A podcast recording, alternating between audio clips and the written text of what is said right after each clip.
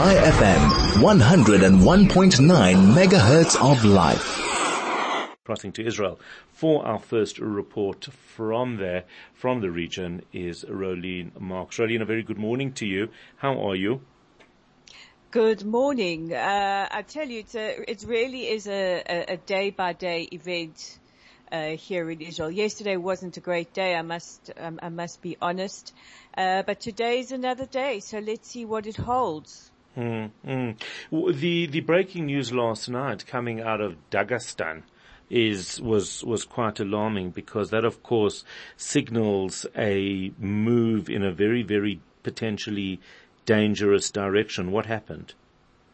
Well, this is just horrific. There was a flight rumored to be landing from Israel, but our foreign ministry has confirmed that there were no Israelis or Jews aboard. Who was aboard were little children who had received medical care in Israel for cancer. So somehow that rumor spread out. I mean, it was an airline that I've never heard of in my life. It landed in the airport. I can't even pronounce the airport, I'm not even going to try, in Dagestan, which is a region in southern Russia. And a mob of, we'll call them Palestinian supporters, hundreds of them, broke through the police barricades, broke through. You could actually see them ripping out the frames of the windows, ripping out the glass, stormed into the airport, demanding to have the Jews and the Israelis. They wanted to kill the Jews and kill the Israelis. They even eventually got onto the tarmac where the plane was. There was a guy pictured looking in the engine of the plane. I mean, I don't know how many Jews hide in engines of planes. Yeah, well, I've heard they're everywhere, Rolene, these Jews. They're everywhere. They can be in the engine of your plane even. I know, they're just... crafty. It's just very crafty, those Jews. And it was just everywhere. And there was footage of them shaking a police vehicle because they thought the policemen were protecting a Jew. Turns out it was a guy who was from Uzbekistan. But it's, whether it's Dagestan or London or Paris, but you know what's ironic is I read that university campuses. There were a whole lot of kids from Dagestan who had gone to Israel for medical treatment who were returning. Yes. And I thought that was so unbelievably typical of the situation. Here you've got a whole lot of kids who, for humanitarian reasons, had been flown to Israel for medical treatment. They're coming back, and what are they seeing is what nobody sees is that, which only, it's just remarkable. I did some research, and I see that it's home of the Boston Marathon bombers. I didn't know that. 15,000 ISIS members live there. And it's also home to the longest tunnel in Russia. I don't know if that means anything. 5 kilometers. So there we go. But it's really epidemic of what's happening in the world. And you know that when people have tried to argue our point that anti-Zionism is not anti-Semitism, well, I wouldn't say anti-Semitism has risen, is rising. She has risen, everyone, and she's walking around. But we've been warning the world for years and years and years that anti-Zionism is anti-Semitism, and we're seeing it playing out on the streets everywhere. And I've just got one thing to say to everybody who's listening, because I know that there are many people feeling scared. Just remember always whose blood runs through your veins and on whose shoulders you stand. And we have been through this in our history so many times. And where are they and where are we?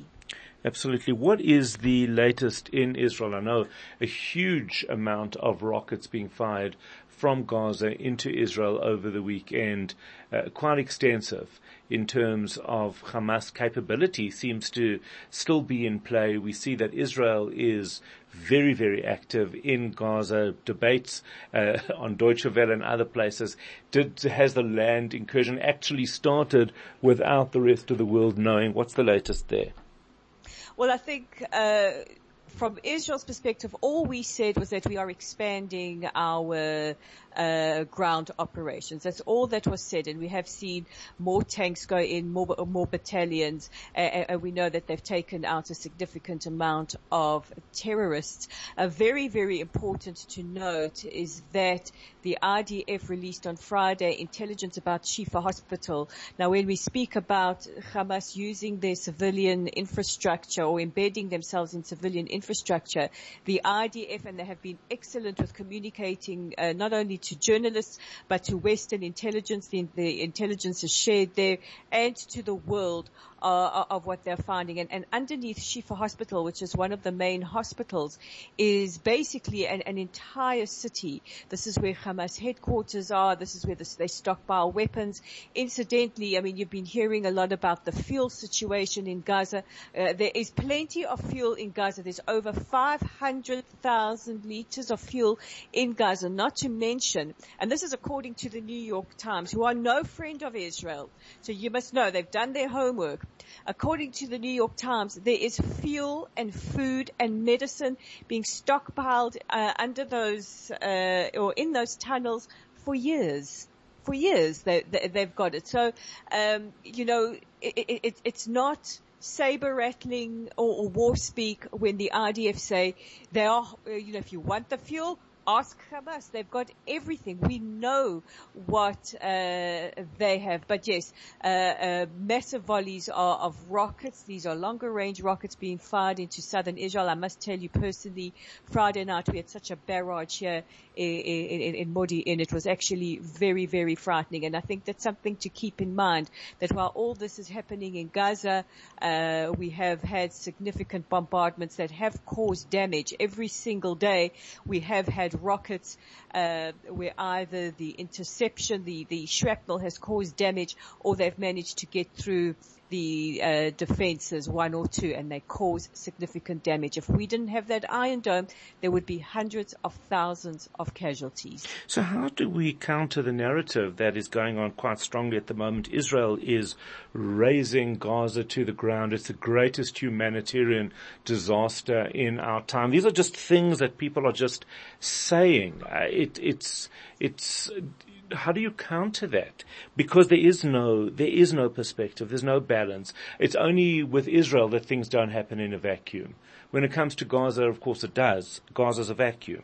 How do we counter that?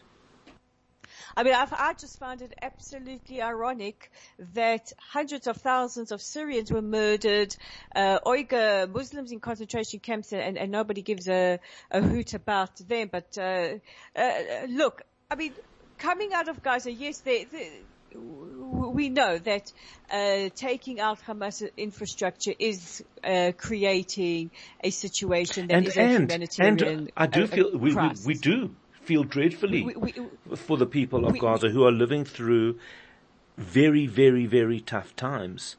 But unfortunately, I don't understand. I don't see what what is an alternative that people would like. Well, what would be a very nice alternative is if the Arab world would open their borders and take in temporary refugees. I mean, I'm just saying. Mm. But as King Abdullah, whose wife had a lot to say last week, said not one refugee in Jordan. That's a red line. Israel has begged, pleaded in every language, with pamphlets, with phone calls, with everything, to move down to the south where it's safer. A lot of Gazans have moved down to the south. What we have to keep in mind all the time when we're talking about civilian casualties is that, first of all, they're given by the Ministry of Health that is run by Hamas. They give no distinction between combatant and civilians. And also, and this was on CNN and shared by one of our members of our diplomatic corps, if you're going to count the bodies, at least make sure they're dead, because when they raise their head, yeah, I saw that. It's a very awkward situation. Or it's just a modern-day miracle. It is 6:47. I need to leave it there, Rolene Marks. We've got a lot to talk about, but we'll catch you tomorrow, and you can listen to Rolene on the afternoon overdrive as well.